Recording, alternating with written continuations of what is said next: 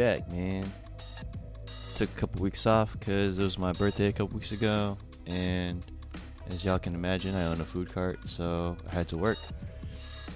But yeah, now we back, and this week I have my homegirl Faith from Woke PDX. She is the creator and founder of this organization that focuses on addressing social issues by hosting events and having people come into these events and speak on their experiences with these issues.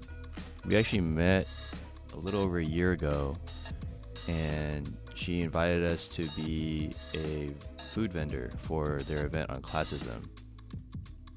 She also asked if I could give a little speech on my experience with classism, being that I own a food cart and that I'm also a Vietnamese business owner so I said a couple things on the topic.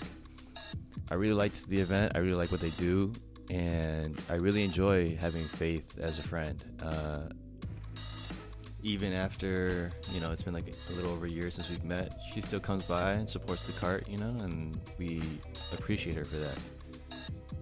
Our conversation for this episode was really fucking dope. We talked about mental health, talked about music, talked about social issues. I even asked her some things about what I could do on my end as an Asian American to help with this Black Lives Matter cause. So, a lot of fucking gems in this one, man. So, definitely take some notes and really listen in on what she has to say. So, without further ado, give it up for my homegirl, Faith J. Wilson. All right, y'all. We here with my homegirl Faith. What's up, Faith? What up? What up? what up? What up? What up, man? How's it going? Just hanging on this Sunday, trying to survive. Straight up. So, um, let's give a little context to the listeners about uh, who you are and what you do. Yeah. Um, so currently, I um, founded an organization called Woke PDX a couple of years ago. Um, it's basically a social justice initiative that we try to involve the community in by having uh, intimate conversations with people, you know, of the opposite race and opposite culture to shed light into, you know, not necessarily what it's like to be a certain race, but what that race goes through and what they, um, you know, the struggles that they faced over the years and stereotypes and discrimination and um, misconceptions about them and community. Um, so I've had that organization, like I said, for about two and a half years. Um, we've had about four events since then. Our latest one was supposed to be in March, um, and it was going to be Woke Hair, but that event obviously was canceled due to the pandemic. Um, so right now, we're doing as much as we can via social media, uh, joining with other local organizations to help bring awareness and justice to um, Black people and what's currently going on in the world. Damn, that's what's up. Yeah, actually, um, what you do for just as a as a whole, huh? I, I feel like is it's been like an ongoing battle for so long, but yeah. because you're doing it in a especially in a city like this, yo, where it's like I mean, let's be real. You know, it's like it's a really white city. You know, so you're you're empowering those who don't feel like they have a voice. You know, and you give them uh, strength, which I think is sometimes, especially as like as like marginalized communities, we yeah. don't feel that sometimes. You know, like we feel so impacted and so beat down that sometimes it's just easier just to look away, you know? Right, right. And what's interesting is I, I, moved here from LA four years ago. And I think if I was still living in LA, I would have never started Woke because, in my eyes and the communities that I grew up in, which were very diverse, I didn't see a need for Woke at the time. So it was a blessing moving to Portland and experiencing, you know, actually living here. I'd been visiting for close to 15 years, but actually living here the day to day and getting into a routine and noticing people and different things that are said and goes on. That was what really birthed woke. Um, so if it wasn't for Portland, there would be no woke PDX. Yeah, that's that's deep.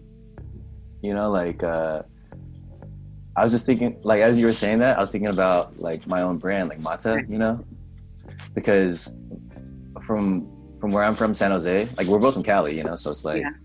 already in Cali is like a huge diversity in that state, especially mm-hmm. if, you're in, if you're in the bigger cities. And specifically in San Jose, it's like the largest Vietnamese community outside of Vietnam, you know? Right. So if I was to open Matta in San Jose, I just don't feel like it had the same impact, you know? Yeah. And I feel like.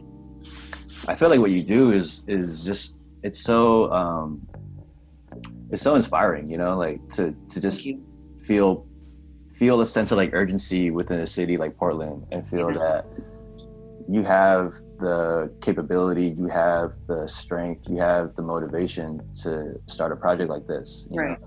Right. Um, can you tell me some like some like pivotal moments for when you first started woke? Yeah, um, I think initially I wanted woke to be uh, like a fun party type atmosphere because I love to have fun. Of course, I love to meet people and I love to build relationships. So at first I was thinking, okay, let's have people come together, have conversations, and afterwards, let's you know, let's throw a party. And shortly after that, once I organized a team of people to help me, you know, we all talked and we sat about it. We talked about it. We said, yo, like this can't be, you know, a party type theme. This is serious conversations we have to have. So we all agreed. And I think the first moment when I said, wow, this is really going to move, our first event sold out with over 120 um, RSVPs and I was not expecting that at all. Just, you know, a small dream that I had that turned into something so major.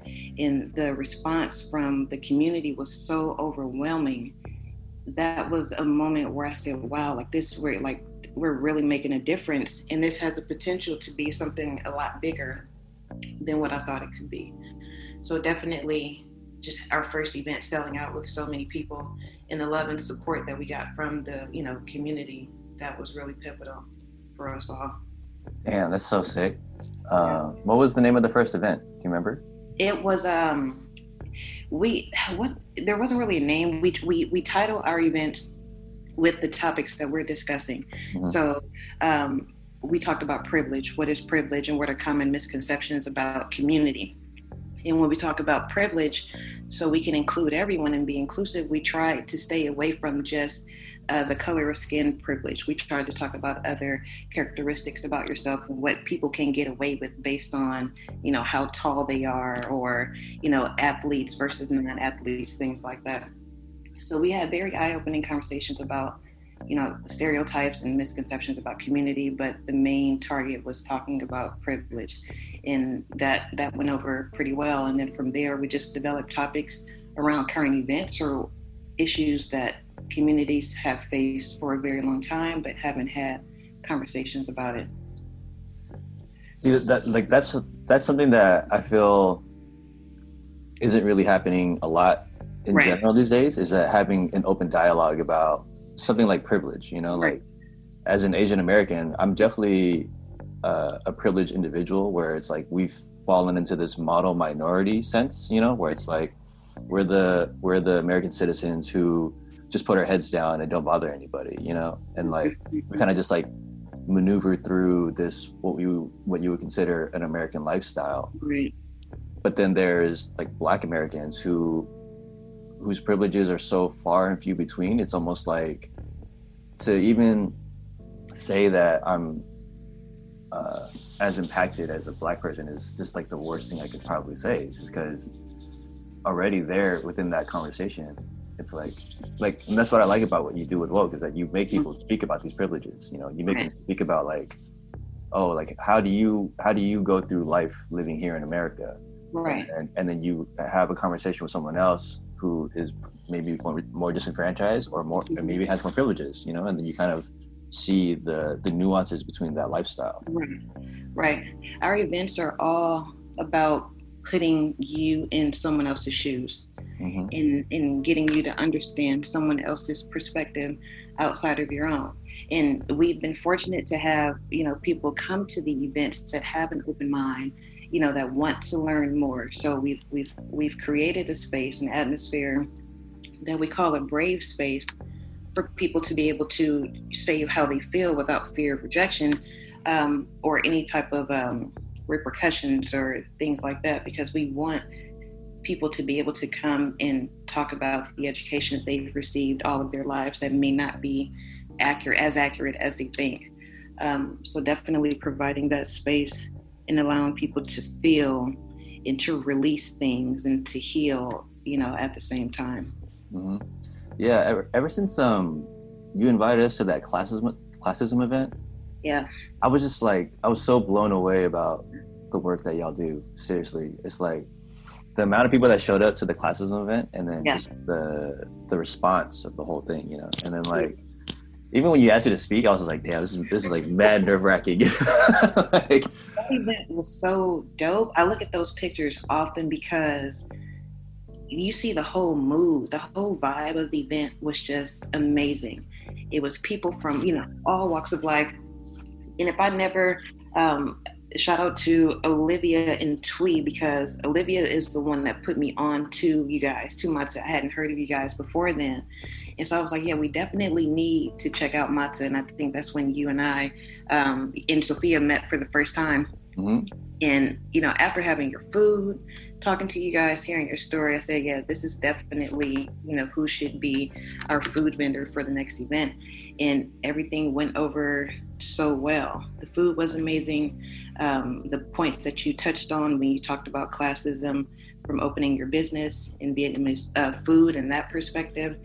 And like I said, people come with an open heart and an open mind and they're very receptive to wanting to know more. Even us, like our team, we don't know everything about other cultures, so it's as much as an informative event for our guests as it is for us at the same time. Yeah, and I feel like that's such a vibe, you know, yeah. like it's uh like I remember just being at the event and everybody just coming up to us and saying thank you. Cool. Yeah. Oh man, it was just like it was just like we're at a kick it, you know. Just yeah. that's really what it felt like, you know. Like even though you you say that um you don't necessarily want to have like a party kind of vibe going anymore. It still feels like a gathering, right. like, right. and it's uh, actually um, I met uh, Sid Walker at the, at your yeah yeah Sidewalk PDX Sidewalk man. Shout out to Sidewalk. And also gotta give a shout out to Twee and, and Olivia for putting us like or for connect, connecting us. You know, yeah. I feel like um, yeah, especially living in the city, like being able to connect to more POCs has been mm-hmm. one of the more uplifting things about living here. You know, like right. it can be really polarizing just living, especially inner city. You know, like right. where it's predominantly white, and so to have connections to other POCs, especially ones who are making efforts to change their communities and, and make the city like you know an even yeah. better place than it already is. You know, it's like it's it's fucking man, it's just so sick. I think that was like the dream because I was missing at one point I was missing home so much. I wanted to create like my version of home here and that constitutes so many people coming together and being able to hang out and talk and it just be that. That's it. We eat, we talk, and then we go our separate ways. But it, it just gives people an opportunity, just like you said, to feel a different vibe and go from there and take you know those conversations take those experiences back to your communities and it just keeps going on you know just like that so i think the success of each event is word of mouth and people just telling their friends their families their coworkers hey i went to this event if you're interested in this you should check it out so yeah the classism event definitely sparked um, interest for a lot of people and what uh, what number event was that for you now? Like at, that was that was number three because we had um, what is privilege. That was the first one in November, and then in March we had colorism. Uh, then June classism, and then culture was in December. Um, culture is where we had uh, three keynote speakers to talk about culture from their perspective. So we had um, Dr. Andre Walcott um, from OHSU, Dr. Jackie Worst from OHSU, and Dr. Maulana Karenga, uh, the creator of Kwanzaa, to speak about culture. Damn. And man, it's just, it's so sick because then that was only your third event, but the way that you, you ran it and the yeah. way that you guys put it all together, even like the locations that you were finding and stuff. It's like it feels like y'all have been doing it for years, you know. Thank you. It just that's what it feels like, you know, because I've been throwing events myself for since I was yeah. like 17 years old. So to see the caliber that you were able to bring, like if, if you hadn't told me that was the third the third event that you had done Woke, I probably would have thought that was like in like the double digits here. You know what I mean? Like it was really well put together, you know? It, I thank you. It takes so much work, and we have to say thank you to all of our spaces. We've had amazing spaces, um, Cloudability in the Pearl, um, in Swift. Swift definitely takes the cake. If you've ever been there, it's an open concept. Um, the lighting and everything, it just makes it a, a very inviting space. Um, but we have so many meetings, so many Slack messages, Zoom calls, phone calls, in person meetings, myself and my team, because we really vet out everything you know that can possibly happen or different topics or where we want to go or how we want to lead and what atmosphere we're trying to create. So when you see the event on event day like our wheels are turning every second until that event is over. And then we'll take maybe a week or two weeks off and then we'll start planning the next event in the next three months so it literally takes three months or more to build each event but i really appreciate um, i really appreciate that compliment because as calm as i may seem or as we may seem we're thinking about so many things as everyone's there no, I I feel you. Throwing events is not easy, you know, like especially when there's so many moving pieces, right? Like you have yeah. you have to check in on guests, you have to check in on yeah. um, performers or people who are providing a service for you. Everything. All, all, these little nuances that like you know, for for someone who's just attending an event, like they just get to enjoy it, right? Right. For, right. For the right. organizer, it's like it's like right. that's level five thousand, you know. like yeah, and we want to be sure and make sure we're accommodating to everyone. So we have to think of those things. We can't be blind to certain things just because, um, you know, we don't need those specific accommodations. So we have to be sure that, like I said, we're thinking about every possible outcome and making sure that we're, you know, adhering to that. How many uh, folks are on your team? Uh, there are seven. Oh, that's seven. a that's a good number. Yeah, seven. And it is interesting because when I came, when I had the thought of woke, maybe in 2017, it was just like a thought. And so I kind of tucked it away and said, oh, that would be nice to do, but I never went anywhere with it. And like I said, I've been coming up here for so long. Um, my brother had a set of friends that became my friends and family. And then I met people once I started uh, working here and doing all those things. So a year and a half later, I had time to build a team by the people that I had come in contact with. So, just one thing that I can say to that is never giving up on that thought or that dream that you have.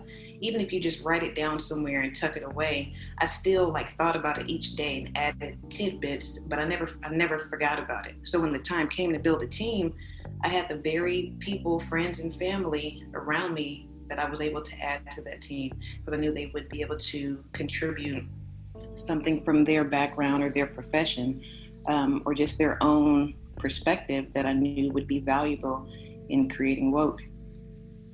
You find it interesting that like when you when you uh, excuse me uh, when you start a dream like that mm-hmm. and you have this um, this vision already. Yeah it's really easy to filter out who isn't going to really help you build that vision. Yes. It's like you you've already set the the goal, and right. now it's like who's going to help me kind of reach this mountaintop, you know? Right. And as opposed to like who's going to drag me down, who's going to be a straggler. It's like you you figure out like all these little facets that mm-hmm. people are into and what they can yeah. offer you, and then you just fucking you convene together and create this amazing project, you know? And it's like. Yeah it's so uh it's so rare it's so rare to find that sometimes you know it's very rare and what's even funnier is a lot of my team members i still didn't i still wasn't aware of all of their trades or all of their skills initially so we're two years into this and i'm still finding out that so many of them have so many other skills that you would never know but you know the more we're together i know who i can count on for this or i know who i can ask for this because that's their skill set. Like if i were to try to do this on my own i'd be losing my mind because i'm not super tech savvy. You know i don't know the latest um, you know how to do graphic design or uh, just running social media. That was a whole new thing for me. So it was i was very I was very just thoughtful in how I went about selecting who would be on the team, and it, it, really it, it worked out perfectly. Yeah, I, I, gotta say, like your your team at Woke is really cool. Everyone's super chill too. Like they're you know, once it's time to work, they get to work, but they're all so yeah. so warm. You know, it's like right. And, and normally after our events, we love to go out and hang out together because if we weren't doing work, we would still be hanging out together. So it's the perfect mix because we can be serious, we can have fun, we can come together, we can support each other in different times. And I think that that gel and that positivity is what you need in order to continue to do this work. Um, because if you have someone that's trying to bring it down, that's, you know, that's a no no. Yeah, that's not gonna Damn. So, what is uh, what's woke working on now these days? So right now, uh, we we're doing our best to work with a lot of organizations, partner with a lot of organizations that are uh, doing either peaceful protests or um, signing petitions to defund the police, attending different meetings, um, collaborating in any way that we can. Just to get the message out. There's a lot of people in Portland right now that's doing a lot of great work. And I want to be mindful that we aren't, excuse me, repeating um, the same quests that are already being put forth. Um, yeah, so that's what we're doing right now is trying to stay active on social media and still be engaging in posting relatable articles and facts and um, resources. Every Wednesday, we have a segment of what's called Woke Wednesdays, where we present a topic or maybe a current event that's going on. And that's one way that we stay connected because in the midst of uh, police brutality and racial injustice that we're facing, there's still a ton of other things that are happening that need light shed upon. So, Woke Wednesday is definitely something that we're we're keep, uh, keeping up at the moment. Yeah, the last Woke Wednesdays, actually the one I reached out to you most recently was about the mental health one. Oh yeah. Oh my definitely. god, that's that one's so huge. Like, it's already it was already bad enough as it was, like with uh, COVID and being forced into quarantine and shit, and like trying to keep our mental sanity, just yeah, being in the confines of our home, and now adding in like BLM and all this shit happening now, it's just like, yeah. how do you not go to therapy after this? You know? Right. It's definitely a ripple effect that I've had to navigate um, and find new ways to try to, you know, like I said, stay positive. So COVID hit and it seems like, you know, the world just stopped. And okay, you have to be locked in your house for the next three or four months. It was a shock to everybody, but I think people, you know, got used to it after a certain point and it wasn't so bad.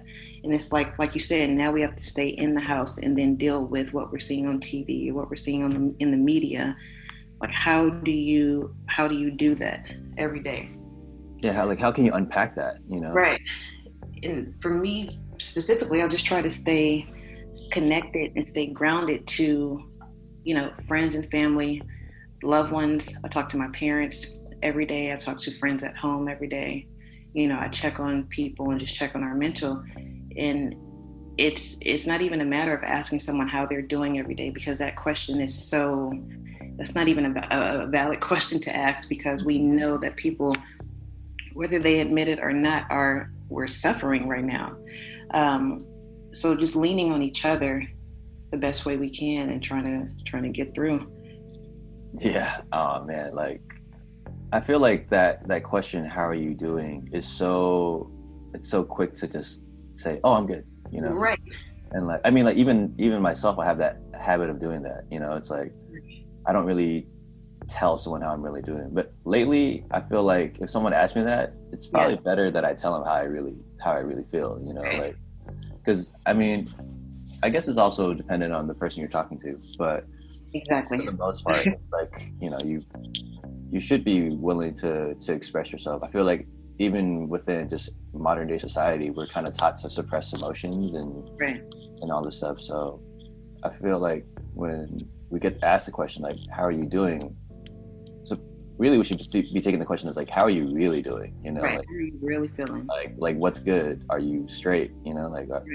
what kind of issues are you dealing with right now? And i feel, I feel like we don't do that enough anymore. No. like we're, we're not really checking in. Right. And we're kind of just like pushing through as if you know there's a light at the end of the tunnel but right now we don't really know there's a light at the, at the end you know?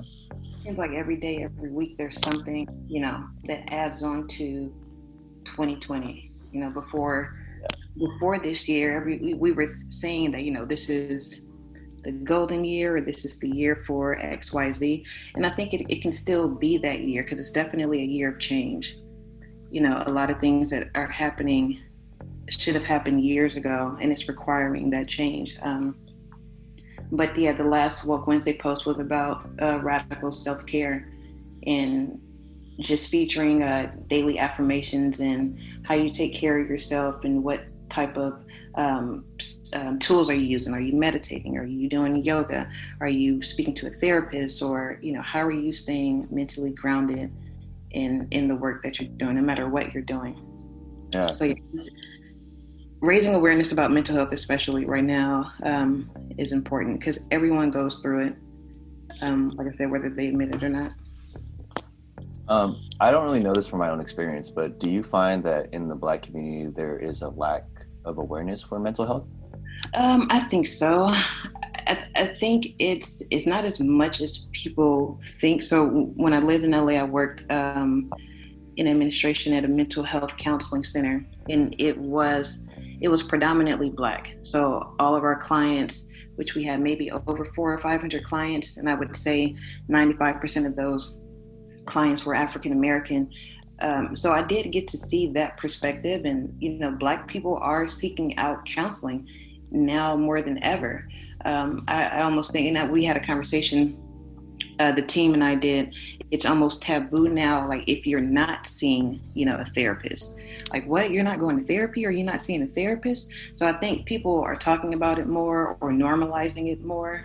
Um, it's not where it needs to be because there's still a lot of people that are suffering from it. But I think I think there's being there's more conversations that are being had about talking to someone and, and seeking help.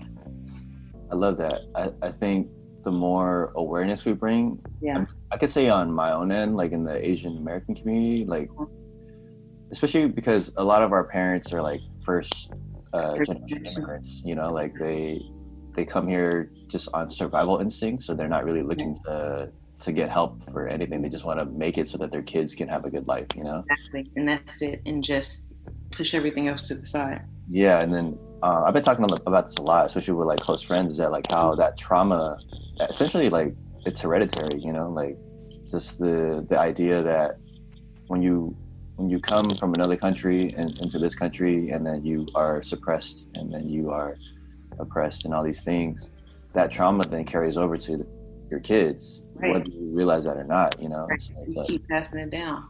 Exactly. So like the fact that on all spectrums, like mental health should be an everyday conversation. Right. Hopefully, in the future, you know, for the next I don't know oncoming generations, they have a better uh, sense of self awareness and and knowing how to actually check in on themselves. You know. Right.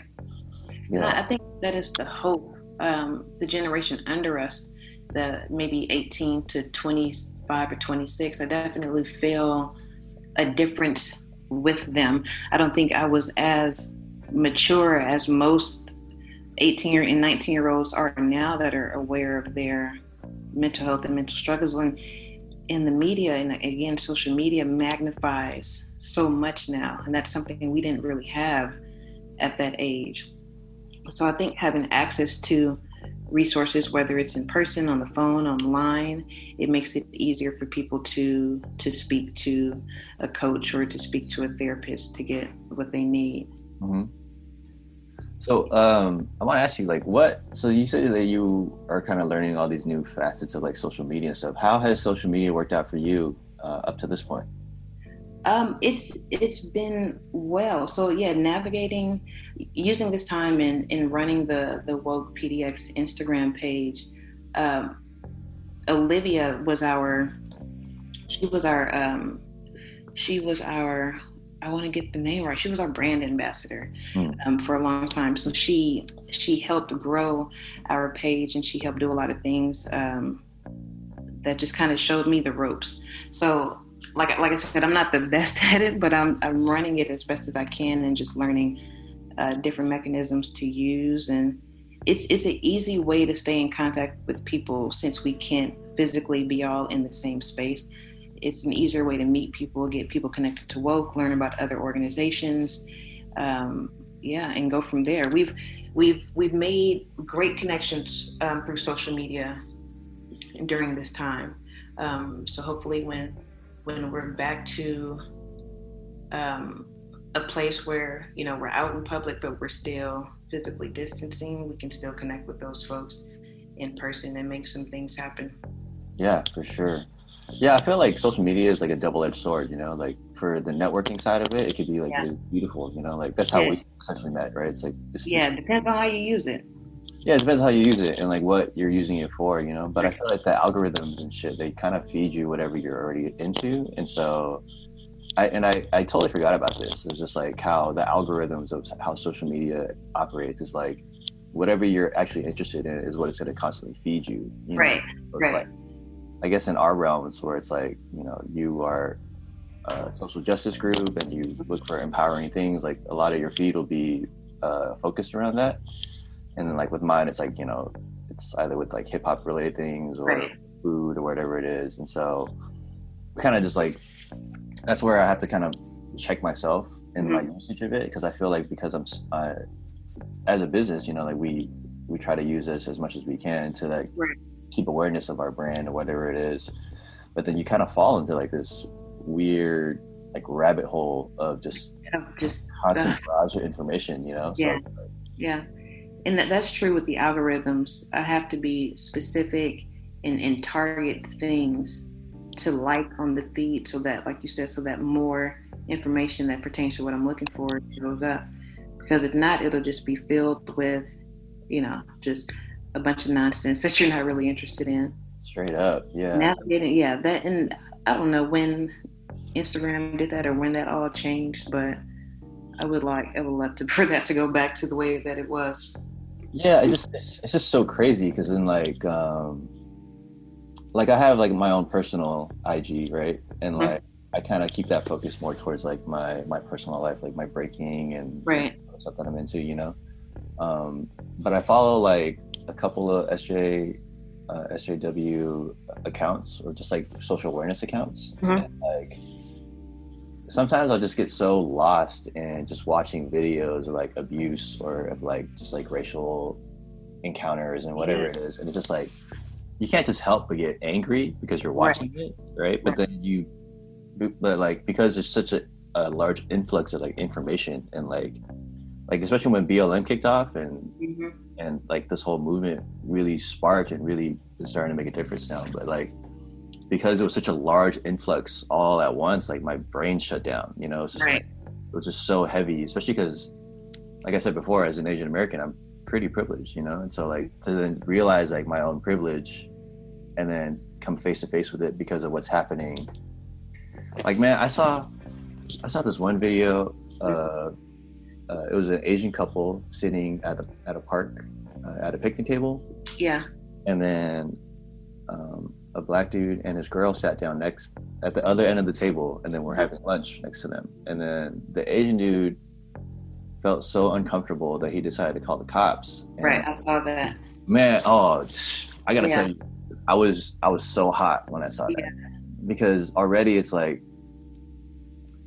we as people of color we already know what it's like to feel oppressed and right. then We're fighting similar struggles. yeah, and then you just see Uh, POC against POC. It's just like, Right. yo, what are you doing, bro? Right. Like, that that that infuriated me so much because Yeah. already, like, I, as much as I, you know, I claim to know about black culture because of like my upbringing, like, there's still facets that like, I have no idea about. Right. Like, there's some things I, like, my encounters with the police growing up, though they were shitty, you know, it's like Yeah. It's nowhere near as extreme as like what black folks have to endure, you know? Every day. It's terrifying. Yeah, and so and already living in America, if you're not aware of the repercussions of what happens when you call the cops on black Americans, then you are just as oblivious as all these fucking racists who Right. who also think the same thing, you know? Right. Right. And Right. just, And I think yeah, that was just that video ended with uh, two women that were sitting at another picnic table saying, "Hey, why don't you guys move? We'll we'll come sit down next to them." mhm. Like it's that big of a problem. but yeah, the, it's the videos are endless, and it, it's a hard um, balance trying to stay informed constantly and not wanting to see it because it's too much and it's overwhelming, and it's like you know, what do you do in that sense? But you also want to stay aware. So you yeah. don't want to be oblivious to what's going on, but at the same time, it's like you're we're, we're, we're upset every day and we're angry every day because we're seeing what's going on, mm-hmm. but we can't walk around like it's not happening. Yeah, and I think that that's like something we have to also come to terms with is that we're also human. You know, it's like right. we're in this new age of information where it's like everything is at our at our disposal now. You know? like literally anything you want to look up, right, you can find on your phone. Yeah, when we were kids, we had what encyclopedias, or we had to ask someone. We had to wait for the dial-up internet to search what we were looking for. Fucking the long ass, like oh my god, just the struggle before. Right. you know? And i think that the phone like your phone wouldn't work as long as you were on the internet back in the day. Oh my god i forgot about that. Yeah. my mom my mom used to get so mad at me because i didn't on the internet for like an hour. She'd be like i've been needing to make a call for the last hour. You've just been hogging everything. I'm just like shit my bad in time seeing man they seemed more simpler like i tell my parents all the time like y'all could have never prepared us for this I mean, you you you um, you raised us, you taught us well, you made us aware of X, Y, Z, but no one could have ever prepared us for what's going on right now. And it just seems like the world is just getting crazier, divided, with 45 in office and trying to win a re-election. Everybody is just, you know. That that that right there is one of the most discouraging things about living in America. You know, yeah. like like you would think after the Obama era that we'd be a little more, right. Oh, you know, aware and woken up about like what we need in in office. You know, like granted, like Obama didn't do everything that he set out to do because like that's just the way the political structure is. You know, but right. the the backlash from having 45 in office and then now like at this point it's like between 45 and Biden. I'm like, oh no, dude, like 45 Biden and Kanye, right? Oh my God, Kanye. Oh, this, is like, this is definitely a joke. We are living in the twilight zone. Real. I've been seeing Kanye get a lot of backlash too about trying to run and shit. Yeah.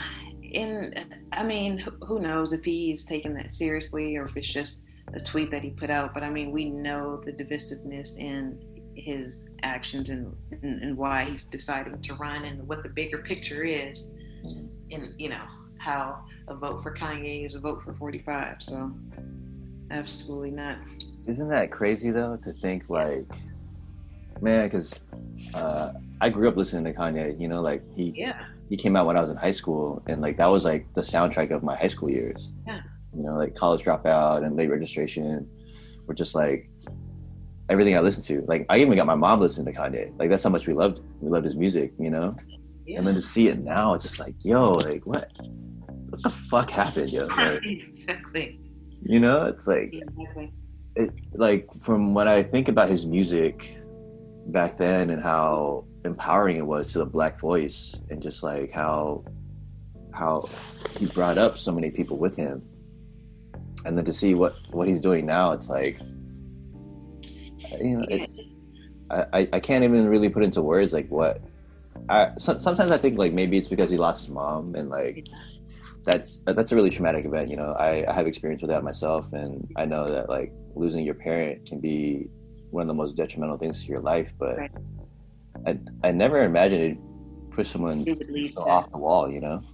Yeah, yeah. I feel like he's he's probably you know you you you never get over um, the death of a parent, and I just think he's he's just had a hard time you know dealing with life since then. He's trying to make the best of it you know has a whole family and a huge following. And yeah like i don't i don't know what's led him to this you know at this point but definitely the the old kanye he's definitely a different man now yeah straight up um man it's just the the time the times right now are just so are so stressful you know right. like, i feel like we're like you I think we were talking this, about this before we started recording, but you know, this whole movement that is going on right now, it's not a sprint, you know, it's a marathon. Right. So it's important right. that we take our time and that we, you know, really and take care of ourselves. Mm-hmm. Take care of ourselves and and stay educated and and and build healthy circles, you know, that you can confide in and that you can be encouraged by because man, just having the thought of wanting to go outside and do normal, simple, everyday things that you would think you can do, but to know that, you know, white supremacy is out there, especially in Portland. There's been so many incidents that have taken place over the last couple of weeks um, where Black people specifically have been targeted. I don't know if you saw uh, what I posted the other day. Um, what is her name? she has a T-shirt um, business. Did you see the the letter? And I don't know if it was left on her residence or where it was left, but um, threatening letter. Oh no! What happened? Let me see, and I'll I'll send it to you. For sure, yeah. Yeah, I'll send you that because um, white supremacy, you know, forever, in, in, intimidating factors in everything that they try to do in order to stop movements from taking place in order to stop the mission from going forward. Um, yeah, they're out there. So, like I said, just being able to go out and go about your normal business and fight for what you know is right, but being targeted and attacked in this way. I feel like it's so, uh, man. It's just it's it's becoming more eye opening as like the days go by, especially living here in the city. You know, like I feel like we when we first get I'm, I'm, sure it was like this for you as it was for me. Like when we first got to Portland, it was like, damn, Portland's Portland's dope. You know, like there's so yeah. much, there's so much you could do here. Like there's so much opportunity and this and that. And then as like you progress through your time here, it's just like did you realize like, damn, like the city, the city really was built for white people. You know, like the yeah. state really built for white people, and like how they they have this sense of control over everything. Mm-hmm you know, I don't know if you know right now, but like the the restaurant industry in Portland is going through a crazy change right now, where it's like a lot of uh, white-owned businesses are getting called out for their bullshit, yeah. and it's just like it's all over. Like this is something that's also happening within like the social justice realm, where it's like businesses are being called out for either appropriating or for uh, like past sexual misconduct and all these. Wow. Yeah, it's crazy. I don't think I've seen I don't think I've seen any like any postings or articles about that. Yeah, besides, I'll, I'll send you some stuff. It's besides like, businesses receiving, um, you know, loans and applying for loans when other smaller like mom and pop organizations really needed it and didn't get it. Mm-hmm. That's what I see. I've seen more of. Yeah, I'm a testament to that. You know, like we didn't get shit from all this government support, but yeah. all these white-owned businesses are doing just fine. You know, right? I do right. know some POC businesses that did receive some government assistance. You know, but they're like they're like on a more larger scale, uh, yeah. bigger operation. You know. Yeah. But, so like how like how are you guys doing? How have you guys maintained during this time? Because I know we support you guys all the time, and you guys always. I know you guys are busy, but how have you guys been handling it? Uh, first off, we straight up love you for always supporting us. Like, even we were looking at your food this morning, like, man, that looks good. What are we eating later? yeah, I mean, it's been like a year since we've uh, we we first connected, so you know, yeah. the fact that it's been going on this long and you still support, like, we we tremendously love you for that. You know, it's like we always look to you as as one of our biggest support systems. Um, we've been doing fine, you know, like. Uh, myself, like I've been going through this identity change, you know, like mm-hmm. when we first met, you know, I was pushing this narrative of like Vietnamese soul food, you know, okay. and like uh, I wanted to tap into what I considered the Vietnamese version of like a home cooked meal and, mm-hmm. and all these little facets and stuff. And then I went to Vietnam recently and like it really fucked me up, you know, like it uh it changed my whole identity essentially, you know, like it made me realize that I'm more American than I realize, you know, like even right now, you and I are having this conversation in English, right? Which is like my dominant language. Like when I was in Vietnam and I try to have a conversation with someone, my Vietnamese is such ass. Like, and you know, it's like because we are born and raised here, right? So it's like already there's a disconnect from from the motherland. And so right. when I came back from Vietnam after just being essentially put in check. Like I've been trying to rebrand and recreate like what it is, like what Matta really is, you know. Yeah. So I think in the midst of all that, like people have have been really receptive to it. You know, like I started this thing called uh, the Viet Kieu series, and um, Viet Kieu means foreign-born Vietnamese. Mhm. Essentially, like you know, any Vietnamese person is born outside of Vietnam, and just creating a menu that's kind of based on that. You know, like uh, trying to figure out how how more I can how much more I can tap into my American side and, and push out dishes that reflect more that that upbringing as opposed to just like me being the Vietnamese guy, you know, like. I think that's also something I learned from being out here was just that uh, once you embark on a certain journey as a POC, you're kind of marginalized already, you know, like I was kept in this box of like just being like the Vietnamese soul food guy, and I've actually been I've, I've been actually thinking about like what that term actually means to me now, you know, like well, when I first started up and I was pushing that that phrase, it felt like um, it almost felt like I was pushing like traditional Vietnamese food, you know, Mm. and um, I think it- that was like that was like a false a false narrative, Okay. you know, like because then I would have like Vietnamese folks come to the cart and then tell me like there's nothing traditional about your food, and then at first like you know that offended me because I, I, I in my mind I was like I'm I'm pretty fucking traditional. I grew up in a Vietnamese home, you know, but then Right. And it's your like your perspective of what that tradition is to you. Yeah, because tradition comes from the home. It doesn't come from everywhere. You know, it's Right. like it's not based on cultural tradition. Tradition is based on what you grew up with, and especially within your own home. You know, but because I was like pushing this this phrase Vietnamese soul food, um, I think it led to this connotation that I was making like a traditional type of food Yeah, okay. when inherently it's just not me. You know, so I've been considering like rebranding it. You know, um, just because it doesn't feel as authentic to me anymore, especially after me getting punked in Vietnam, you know. So it's like, but I, I don't mind it, you know. I feel like already as human beings, we have to be willing to get checked, you know. Right. And actually, something I've been doing lately is I've been wanting to be more proactive with um, how I carry out my brand, you know, Mhm. like uh, like that phrase Vietnamese soul food. I understand that like soul food in America is looked at as the Black American cuisine Right.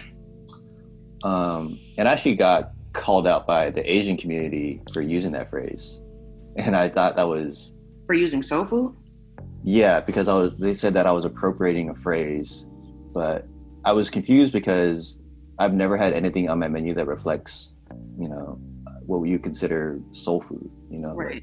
like, I don't make anything within that realm, and so for me to get called out for Yeah. that and then to be called out by the asian community i was just like this is this is an odd feeling you know like And were you only called out by the Asian community? yeah you know like that was the thing was just like like i've worked with you and i've and i've met you know numerous uh black folks just from being at the food cart you know i've had black customers and all this stuff and no one's ever said anything to me. So i thought that was really i, I got side blinded by that you know?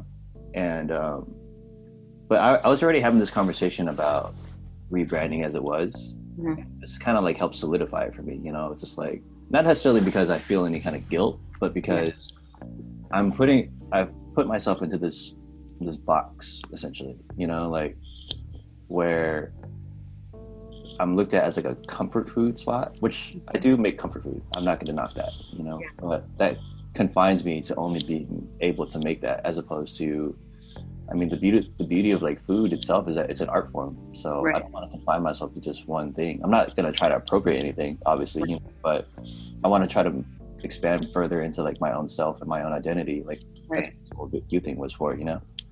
Right. Wow. That's what I've I been- Yeah, it's been a lot. never would have thought, you know, that you would be called out for that. Because the like like you said, food is an art form and it is what you make it and it's your spin on it. And soul food is a comfort soul food is a comfort thing. So if that's what you want it to be called. So like ideally, um what would like the ideal menu look what, what would that look like for you? Uh, you know, it's Certain, certain days only? Uh, no, I mean like so lately, like what I've been doing is I'll revert back to like my American upbringing, you know, like with my mom. Right? Like, like my mom was uh, something that happened in Vietnam was that like I went to my mom's hometown, Mhm. and like I- that was like the worst part of my trip because that's where I got checked the hardest, you know, because um, it's a different part of Vietnam, and so the the dialect is already very unique. Like the way they speak Vietnamese isn't how I learned Vietnamese, especially living here in America, because in America it's a lot of Southern Vietnamese, and so Okay. that's the type of Vietnamese I learned how to speak. So when I got to Hue, where my mom's from, like the the language already was hard for me to understand. And then as I was like on that trip, I realized that like my mom left Vietnam when she was an adolescent. So she was like 11, 12. And she, when she got to the States, she was already like 12, 13. Mhm. And she lived 40, 40 something years in the Mhm. States, you know? So already there was like, I realized that I went to my mom's hometown. I, you know, I wanted to go just to like get a feel for it and at least experience it. But then I realized that like my mom grew up in America, you know, Right. like, she, like that 40 something years is older Yeah. than I am now, you know? So it's Right. like already there. It's like, oh, she, she's just as much American as I am. And that's why like we grew up eating like KFC and McDonald's and all this stuff, you know? So, That makes sense. so my menu's been kind of like kind of dialing into that It's like I, I made a filet o fish last week you know i've done What? i've done like vfc which is like vietnamese fried chicken yeah Oh wait, I'm looking at it right now. Yeah, you did post that. yeah and like just like i wanted to tap into my youth you know like Yeah. I feel like that's something that we've kind of all disregarded in terms of like as being first generation americans especially as asian americans is that like Yeah. we we're trying so hard to like connect back to what we feel is our asian identity you know without acknowledging the fact that yo like we all speak English, fam. Like, Right. let's be real. You know? like, we we are as American as like the Yes, next we- person. you know? exactly. So to remove ourselves from that conversation, to remove ourselves from that ideology is almost it's false. You know, like, and that's what I'm trying to tap into more. Is that like because for a lot of a lot of Asian Americans, like we're all first generation Americans, and so Mm-hmm. uh, with exception to like Chinese and Japanese, you know, so it's it's important that we we acknowledge that part of ourselves, you know, like Right. because then that helps us connect further to the people that we actually live in the country with, right? Absolutely. like I've been able to connect with folks like you and everybody that I met here in Portland because of the way that I interpret my food. Like Right. from the beginning, Matta was always like Vietnamese food done through an American lens. You know, Yeah. I've always said that, and that's why like when people come and look at me for like traditional food, I'm like, yo, son, I'm not that guy. Like I'm not That's the dude. not me. I'm not the one, you know, like, that's Right. just what it is. And it's okay. Like, I, don't- I don't mind like not being that guy because there's plenty of other places that you can go and get that, you know? Um, That's Yeah. true. yeah. So just, you know, it's a, it's been, it's been an interesting journey, you know, like since we Yeah. first met and, uh, I definitely, I definitely don't regret anything, you know, like I feel like we're, as a brand, we're still growing. We're still trying Yeah. to figure out what we want to do ultimately, you know, but, um, yeah, I just, I, I fucking, I just I love the idea that like we can take something as simple as like food and then connect to people. You know, like the fact that I, I got to connect with you in the Yeah. in the midst of like creating a brand and shit was just already dope as it was, and then to be a part of your event and like have this uh reciprocation of love. You know, like there was this one lady that was there. I think it was uh, I think it was Via- Viana's mom or something or auntie Whose mom? uh is it Viana? Vina? She, she was like a, she was a rapper. Oh, uh, Ravina. Yeah, and I think it was like her mom or her auntie or something. Huh. She came up to me, she's just like I like I like what you do. I really I respect what you do because you were speaking from the soul. Like you were speaking from home and and and I appreciate that. And I and I remember just thinking like I want to give her a fucking fat ass hug like just because like it's it's uh it's just it's strange, you know, cuz like growing up as like a Vietnamese dude who I, like I'm, I'm not gonna front. I was infatuated with with black culture growing up. You know, like I, I was essentially I was essentially raised on black and brown culture. You know, like Yeah. I grew up in the east side of San Jose, so I, I lived with like I lived amongst like Hispanic neighborhoods. But then I was in the crib watching like BET and Right. like you know, Right. I dude I love I love like Big Tigger in the basement. You know, yeah. you know what I'm saying? Like shit like that, where it's like he was just playing raw rap videos all day long. like if I was at home from school, I was watching Big That's Take in the basement. Or Yeah. 106 Park. 106 in Park and like uh just like all you know what was the funniest thing to me though growing up with 106 in Park was that uh they brought NSYNC on. it's like, Yes. like wait a minute, what the fuck's happening here, bro? Know, I thought y'all supposed to be showcasing black black artists, you know what I mean? no. They brought who else? They would bring on a lot of people, but I know Justin Timberlake would be on there, you know, well after into his solo career. But Mhm. yeah, I think definitely. But yeah.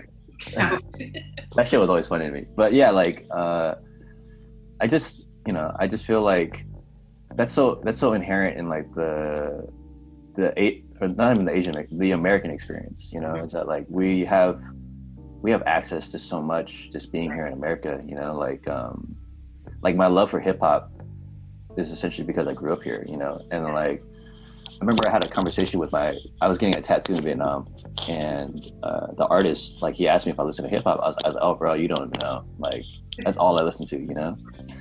And then he was uh, he was like asking like, oh, who do you listen to? And I was saying stuff like like Isaiah Rashad, uh, JID, fucking like Smino, all these different artists, you know. And then he was like, I don't know any of those artists like who? and then you just and then it made me realize that like already in america like the access that we have to artists and music and just especially within the genre of hip-hop right it's like Yeah. we have all the access we know we know so many artists that Right.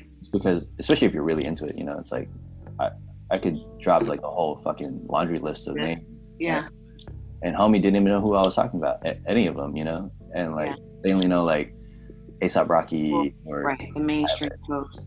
yeah and so um already there it's just like we we have to just acknowledge that i think Right. like a big part of it you know and so Yeah, music, music for me, even at 34, how old am I? 34? Yeah, 34. I'm still because I'm so stuck in high school and college. Like I love all the 90s, you know, R&B, all the 90s hip hop. I love new stuff, yes. Like it, a lot of it's catchy and it feels good, but a lot of the things, you know, that we grew up listening to, the lyricists had meaning. Not saying uh, current music doesn't have, but it's it's so nostalgic and it just reminds me of maybe happier times Mm. when we weren't always quite aware of what you know what it was like to be an adult. So listening to that music, but trying to navigate this space now, like it takes on a different meaning. Like I hear things I never heard before. So yeah, a lot of the the new artists are dope, but I could go you know the rest of my life listening to records from '97 and be fine. yeah straight up so who are who are some like 90s artists that you constantly have in your rotation Definitely a fan of girl groups, so The Xscapes, um, SWV. Mm. I was a huge fan of um, uh, D'Angelo, still a huge fan of D'Angelo, um, but more of those like soft neo soul type vibes. Uh, the Jill Scotts, the India Aries, Mm. um, you know, like all of the all of the boy bands and boy groups, the NSYNCs, the Backstreet Boys, things like that, that we listened to in high school. yeah It was, yeah, it was just it was fun. It just like I said, just reminded you of just a fun time and yeah. um I, I definitely I definitely feel like the '90s era of music, especially like the, some of the artists that you listed, like Jill Scott and India Arie, like they were so conscious about their own experience and also like what was happening in the world, you know. So they they put that into their music, right. and I feel like that's almost like a filter for us for listening to music now, you know. Yeah. Yeah. Like uh, the other day, I just I went into the Tribe Called Quest station, or not even station, just like the artist page on Spotify, and that's all I listen to all day long. Yeah. And then it like essentially made me remember just like how much I love that '90s era of hip hop. Oh, yeah. How how how important it was because they were bringing up so many so many things that we that are still happening today. You know, like Right. they bring up like police brutality. They bring up you know uh, how how it is to live in the hood Right. and and how it is to to grow up as a marginalized person and all these things and then like I listen to music now and like some artists now they just it's just like regurgitated bullshit you know Exactly. and so Same it's, beat. same beat, all trap drums, you know. Like, exactly. like, you know, it's just like I, I get it, you know. I I do I do appreciate like this new generation of, of production, you know. Yeah. But like you said, like lyricism and like who who is really putting content out there that is speaking amongst like people who are trying to be woke, you know, like who are trying to be more aware of what's happening in the world. And so remember in 20 years, you know, or still playing 20 years, and I'll be like, oh yeah, I remember that song, but no, what are you still playing, you know, 20 years from now? Yeah, Tribe Called Quest definitely. Yeah, plus like I grew up with jazz, you know, like my Oh, yeah. my, my mom put me on jazz when I was really young. Like uh, some a song that reminds me of my mom every time is uh, "La Vie en Rose" from Louis Armstrong, and like I almost I almost get teary eyed every time I listen to that song just because it reminds me of my mom so much, you know, and like Yeah, I can imagine. yeah, it's just like that that song and just the way that he plays the horns in it. It's like it just hits you right in the fucking soul. Like there's no other way to put it, you know. And you remember where you were like the first time you heard that song too. Yeah, it's, it, it's a shitty little single bed in my in my grandma's room. Because we used to, because my uh, I remember I think I was like uh, I was I want to say I was like eight or 9 Mm-hmm. and my mom was living with my grandma, and uh, they shared a room, which was like already really odd as a you know as a grown woman to be sharing a room with her mom. But that's just how that's how That's how it was. you know, immigrant houses, that's how it is, you know? And so I just remember being in my mom slash grandma's room and hanging out with my grandma. And then my mom uh, turned on her music and then went out to go cook, cook food or something. And then that song came on. and I was just hanging out in the room listening to it. And then my mom walks back in and she notices me just like sitting there, just like Mhm. enjoying the music. She's like, Oh, you like the songs? It's like that. That's like a very fond memory for me. You know, it's like, and that's the beautiful thing about Music. music yeah and like something like jazz it's like Yeah. it just connects on so many different levels you know and i and i think like you know this whole time we've been talking about like mental health and like how we uh, find therapy for ourselves like i feel like music is one of those most is the most therapeutic things you know like like i don't know what it's going to be like moving forward in terms of like going to a show or going to a venue or something Right. the whole pandemic and shit but i definitely miss that feeling of like being in like a jazz club Right. like Or open air, or anything, just being able to chill out. yeah um it's just it's a lot you know it's a lot to take in in these times um Yeah. especially moving forward and seeing how places are going to reopen like you know we're in the middle of the reopening now but it was just announced that we're not, we're not going to phase two because there's been a spike in cases again you know and so In in Multnomah County specifically, or uh, just as in Oregon as a whole because everything's been reopening, you know, Yeah. and like uh, it's just it's crazy because I don't think we even we even finished the first spike. Right, and it's confusing, and I, I really it's hard to keep up with the different counties because I know here in Washington County places are open and people are sitting down, but I don't think they're doing that in Multnomah, or are they? Um, I mean, there's definitely spots that are open that you can sit down in, and it's really weird. Yeah. And like Yeah. I I get really, it's see like this whole thing is just like on top of you know trying to push for you know civil rights and everything Right. We're also looking at like the anxiety of just being around people again. Exactly. Yeah. Like, The protest thing is like I, I feel like people had to protest. Like this Yeah. that was that's the number one, you know, like but the fear I had of the protest was the spikes of cases again. Right. you know? right. You can't control you can't control, you know, a thousand people that are in a group Right. Marching together. because that's already it's a powerful thing already. Yeah. but then but it, of course it would happen in a time where like you could catch a disease and Right. get potentially really sick from it and then Right. it's just there's so many conspiracies that i have about this whole fucking thing you Yeah. know That's why I said um, we're fighting two pandemics. yeah we're straight up fighting two pandemics Racism, yeah. i love that i love that we're fighting two pandemics i'm gonna i'm gonna say that to other people when i speak with them like because that's a real feeling you know it's like we're we're trying to change the narrative of what Right. Looks like and then we're also trying to stay alive It's like Right. multifaceted It's- survival So yeah, when you talk about the anxiety, it's definitely real. It's it was heightened at a lot at first in the beginning when we didn't really know where the virus was coming from and who could get it because there was so much misinformation that was going out there. And now, you know, with people not wanting to wear a mask and coughing on people and spitting on people, um, it's it's mind blowing how selfish and ignorant people are being. Just period. Like I just feel like everyone has been coming out of you know wherever they've been, and they're spewing hate and they're spewing, um, you know, they're just showing their true colors.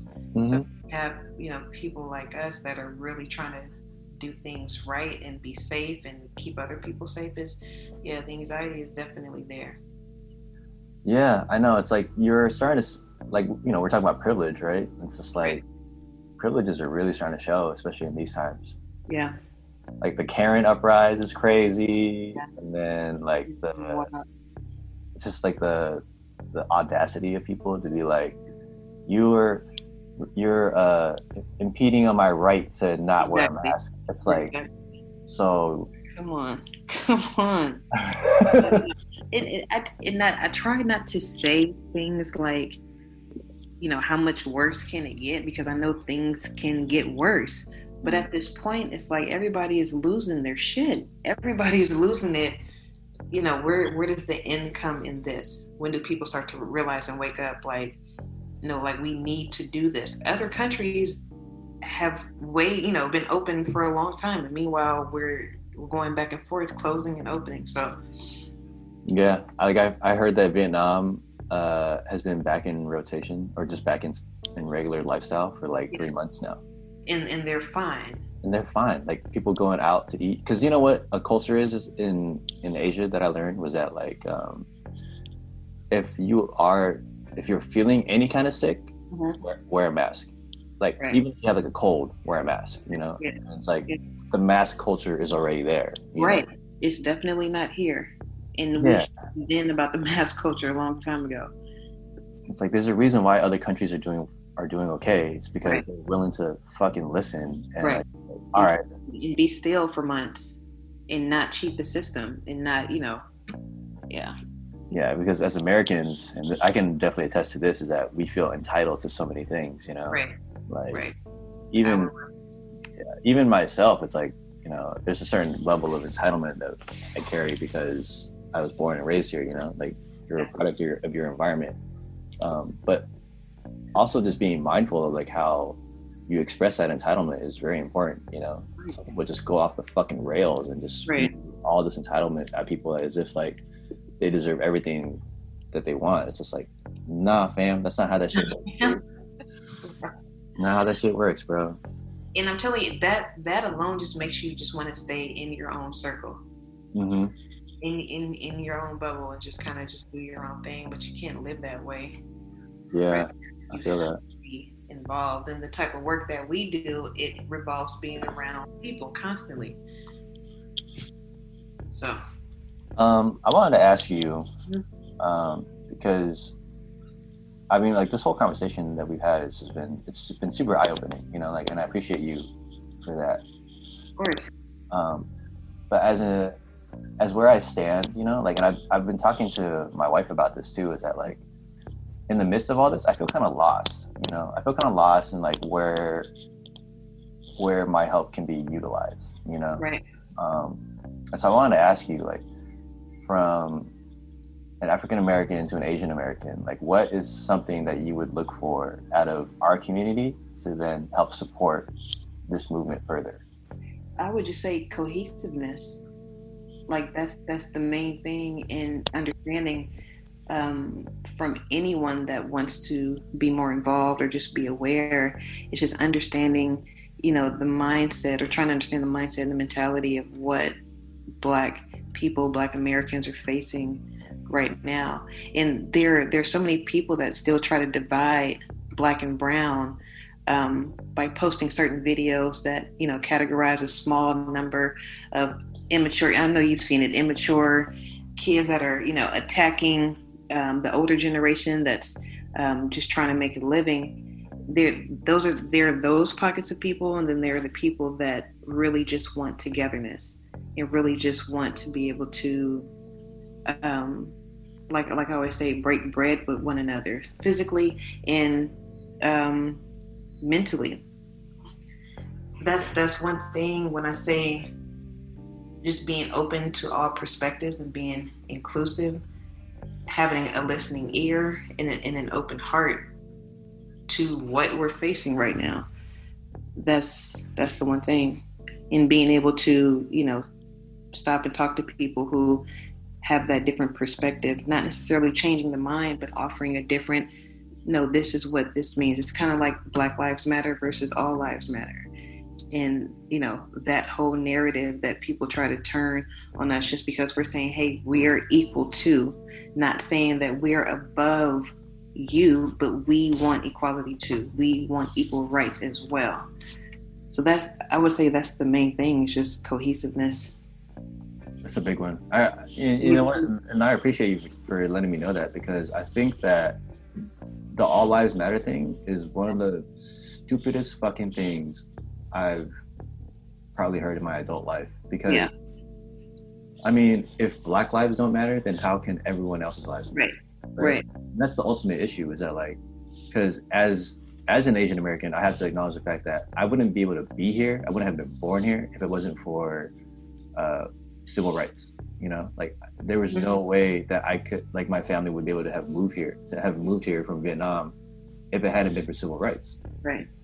So already right. in that conversation, it's just like, how can you, how can you say a thing like all lives matter or that Asian lives matter or whatever it is, and not acknowledge the fact that if it wasn't for black people that were brought here not of their own accord right because of slavery and that they fought for their rights like how can you not acknowledge that how right. can you not have right. that conversation you know according to all lives matter folks you know that's not their history and so everything that's going on now uh, where you know statues are being torn down or people are you know being removed from office like 45 says it all the time. They're trying to remove our history or the history of the United States. But the history of the United States is not our history, it's not everyone's history. It's a history that was built on oppression, that was built on slavery, that was built on, you know, XYZ. So when you say that they're trying to remove our heritage and our history and, you know, you stand for the flag and you do all of these things, yeah. Yeah, like uh so Sophia told me um the other day that she she remembered when she was like uh, a kid in school, mm-hmm. and in class they talked about how in '94 Mississippi just stopped lynching people. Yeah. And I was just like, I was five when that shit right. got abolished. You know, like that that tells you already how much like how um, fucked up this country really is, right? It's just like that was that was the last you know reported lynching because if you ask anyone lynching is still taking place to this day mm-hmm. so you know when did that ever end it, it, it, ended, it ended on record according to the school books you know what i mean yeah but see like that's also another problem is that like what we're taught in school is a bunch of bullshit yeah you know? they and that's like this is this has been an ongoing conversation. Is just like the white hero, right? Like right. George Washington and Abraham Lincoln and all this. Right. It's like all these dudes own slaves. Yeah, and that's a repetitive narrative that is shared even to this day. Mm-hmm. Yeah, it's crazy. Like my parents, they had to do their own homework with us, and you know my nephews and niece that are grown up and little cousins like i have to do that same homework with them because they're not learning it in their schools they have to learn it from their family like it's, it's on us in this generation to instill those same values that our parents and our elders taught us yeah and then it actually makes you question the education system as a whole. Period. Feel like public schooling right? It's like right. the, the information that's given out to public schools it's like because a lot of a lot of us are just taught to like abide and just put our heads down and, and learn whatever we keep going. be education forward and shit you know? Um, we just take whatever information is given to us like that and we just uh, we take it in without even really questioning it you know? Right. And look at how they're treating school now where they're wanting to send kids back in the fall. And the fall is literally next month for a lot of school districts. I believe it's August 10th is the first day for a lot of schools, and everyone, not everyone, but 45 wants to send kids back to school in the fall and just put that responsibility on the teachers where the teachers are already overworked. So now you're putting a whole pandemic on the teachers to have to monitor, you know, keeping the kids healthy, keeping themselves healthy, coming back every day and teaching kids under these conditions. They're they're telling us how they, you know, how they feel about the American people and children specifically. Yeah, like um, already to put kids back in school is already a dangerous situation. Yeah.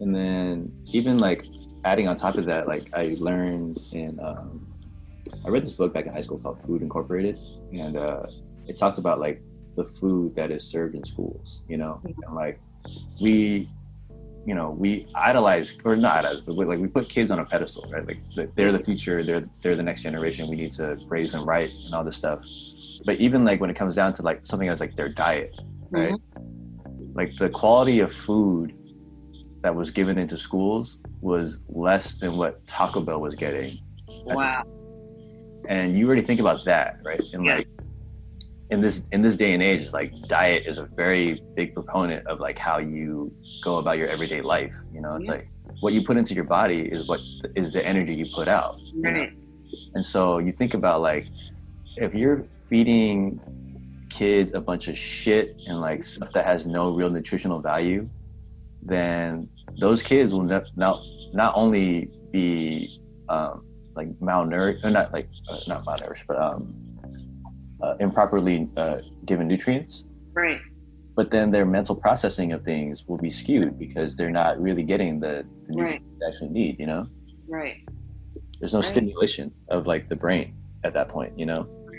And so, yeah, I think, I think there's a lot to, to fix, you know, a lot to do.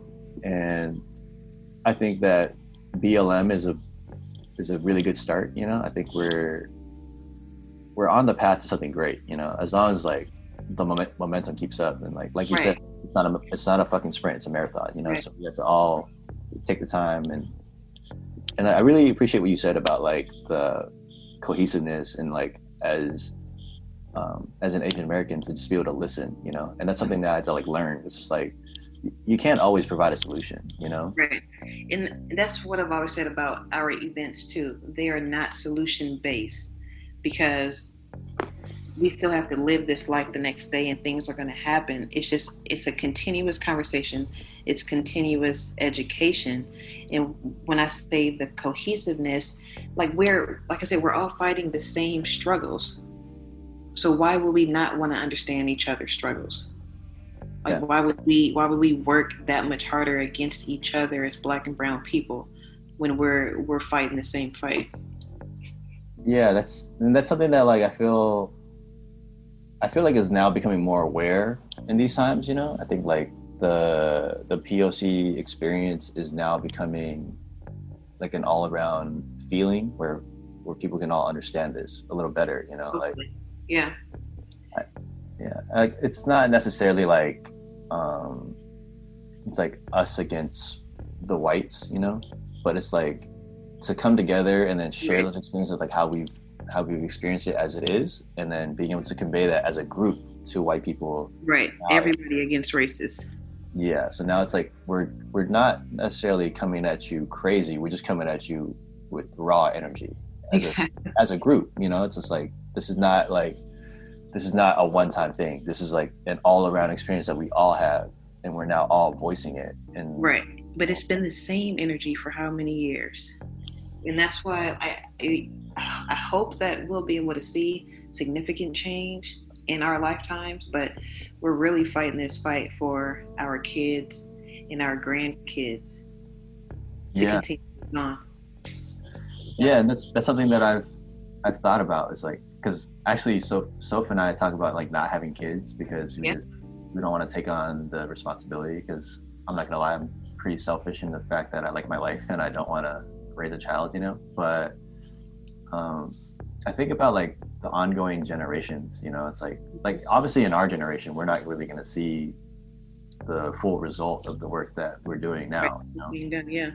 But if you think about like if you're passing on that lineage, that legacy, and then the next generation carries it over again, like that's just continually pushing it on forward. Yeah, yeah.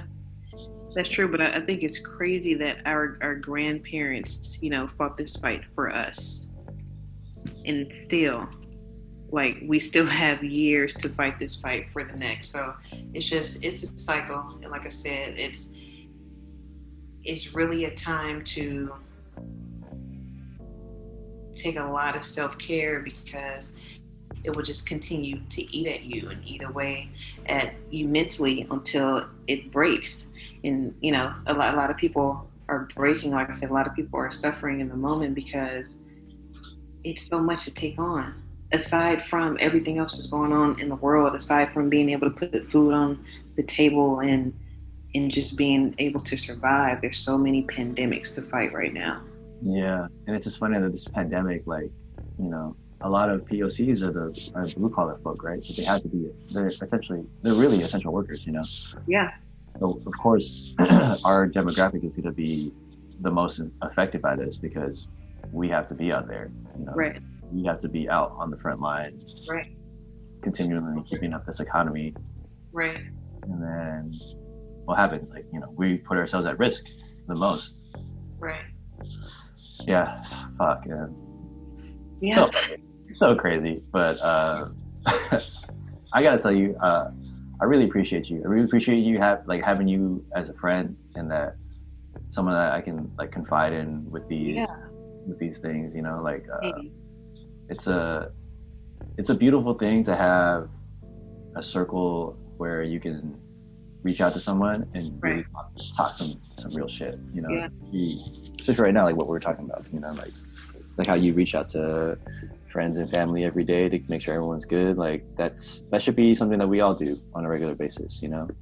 you so- have to you have to that's like that accountability piece you have to check in like i'd rather check on you now every day than you no longer you know be here i'd rather you know be that annoying friend that wants to know how you're doing. Hey you know let's facetime or let's zoom. Let's you know let's meet up because yeah i, I just it, it it serves a purpose for me too but in in checking on others it just it helps it helps you as an individual through a lot more than what you what you experience. So that's one thing and we're always happy to see you guys. We're always happy to support you guys in in every way. Yeah, straight up, and we always are going to appreciate you for that. Um, is there anything else you want to add to this conversation before we wrap up? um i think we covered a lot. I think we can talk more about um offline music and stuff like that because you you know you know you mentioned jazz and my grandmother that's all she listened to. And even though so i lived on the same block as my grandmother. She stayed literally two apartment buildings down. So i was always at my grandmother's house she was always playing jazz she was always cooking she kind of just showed me the ropes so when you mentioned jazz that's one thing that i love to listen to because it reminds me of her every time I hear that, it puts me in a different mood. So I can definitely, definitely relate to that. Yeah, and like, uh, I mean, I feel like jazz in itself is one of those uh, music art forms where it came from. I think it was like the original Black experience, right? Like jazz came from uh, from Black Americans, and I think already there it kind of tells you the power that, and, and I'm not even gonna downplay this, like the the real power that Black people have, especially on emotion. You know, like every time I listen to jazz, especially if it's like Miles Davis or if it's like um, John Coltrane and any of these dudes, like it sends me into like this. It almost feels like I'm sitting at a jazz club, Yeah. just like in a dark room. It's kind of hazy, you know, Right.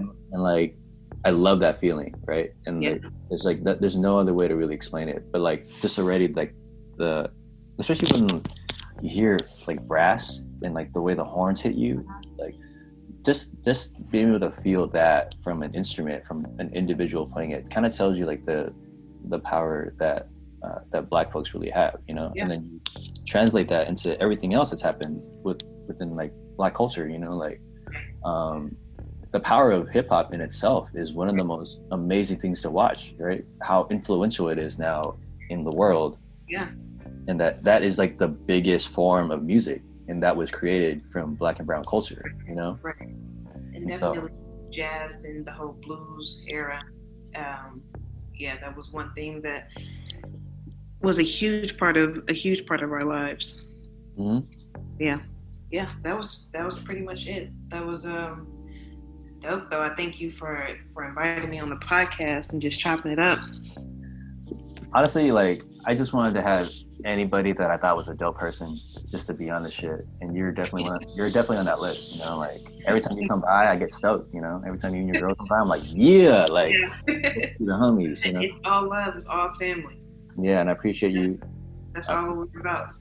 Thank you so much. And yeah, thank you so much for being on the pod. Like I think what you have to offer is incredible, you know, and so I hope you I mean, I'm sure you realize that and, and that's why you started woke, you know. But I'm I'm glad to have you on this platform so that we could we could talk, you know, and we could really um, share your story. You know, I want I want people to know about woke. I want people to know about what you do and the kind of awareness that you brought, like the awareness that you brought from me, just from you know being in that one event, and then just keeping up with what you guys do after that. It's like it, it already speaks levels to what you do, you know, and so I'm, I'm really we definitely appreciate it. Um, if yeah, so we're on Instagram at woke PDX.